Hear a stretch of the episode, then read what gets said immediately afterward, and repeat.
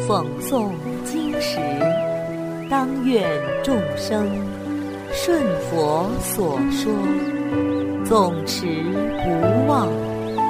若说法时，当愿众生得无尽变，广宣法要。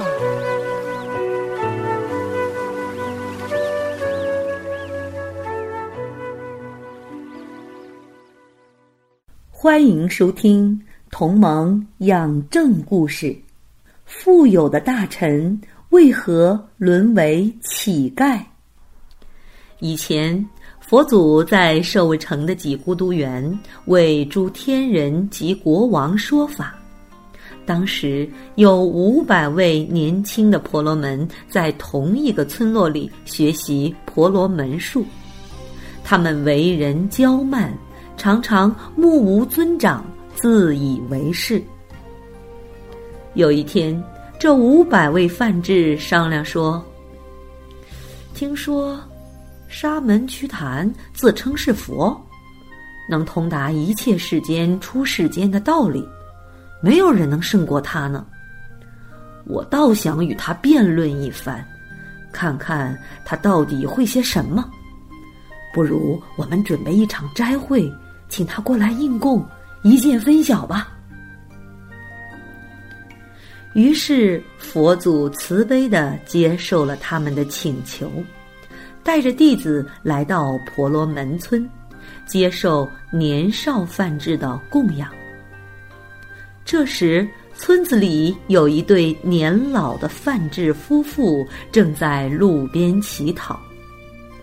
佛祖知道他们原本是非常的富有，而且还做过大官，就故意问年轻的范志们说：“你们认识这位乞食的长老婆罗门吗？”“认识啊。”佛祖又问：“他之前是什么情况？”他。原本是国王的大臣，有着数不清的财富呢。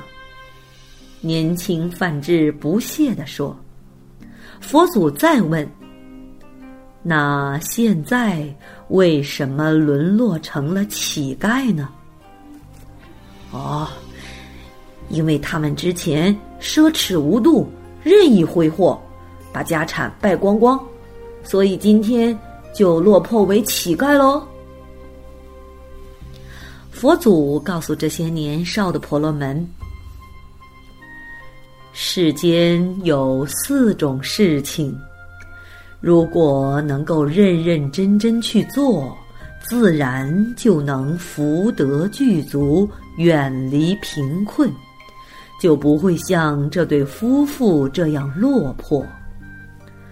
哪四件事呢？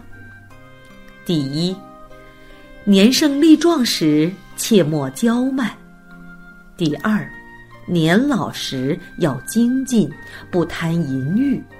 第三，有了钱财珍宝，要常行布施。第四，要亲近善知识，接受别人的忠告与劝导。像这对行乞的老者，就是没有做到这些，以为所拥有的就是永恒的。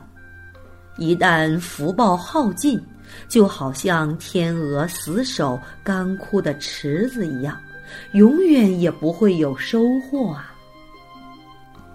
于是佛祖就说了一首偈子，意思是说，一个人昼夜不停的娇慢懈怠，年老之后还不知道节欲，有财富的时候不知道布施。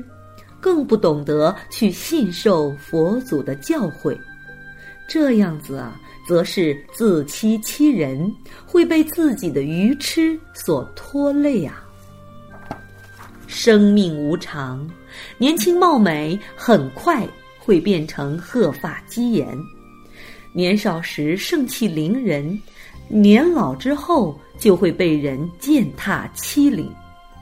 既然不能持戒修梵行，又不能勤俭持家积累财富，等年老力衰的时候，就像秋叶一般摇摇欲坠，再去回想，又有什么用呢？而一生所做的污秽行为，神灵都一一记录在案，很快就要命中去跟阎王对峙，到那个时候可没有后悔药吃啊。接着，佛祖告诉年少范志：“你们应当要知道，若能在人生中的四个时期精进办道，则能免离一切苦难。哪四个时期呢？第一，年少有势力时；第二。”富贵有财时，第三，德育三宝能种福田时，第四，思维万物无常聚散离别时。你们如果能把握这四个时节因缘，努力修行，则能所求皆得满愿。也能很快成就道果。佛祖继而又说了一首偈子：“命欲日夜尽，即时可勤力。世间地非常，莫惑堕冥中。当学燃一灯。”自恋求智慧，离垢勿染污，执着观道地。意思是说，光阴如梭，川流不息，我们应当珍惜时光，及时的精进修行。世间一切有为法，都如梦幻泡影，不能永恒。不要被迷惑了，否则会令你掉入三途恶道的黑暗之中。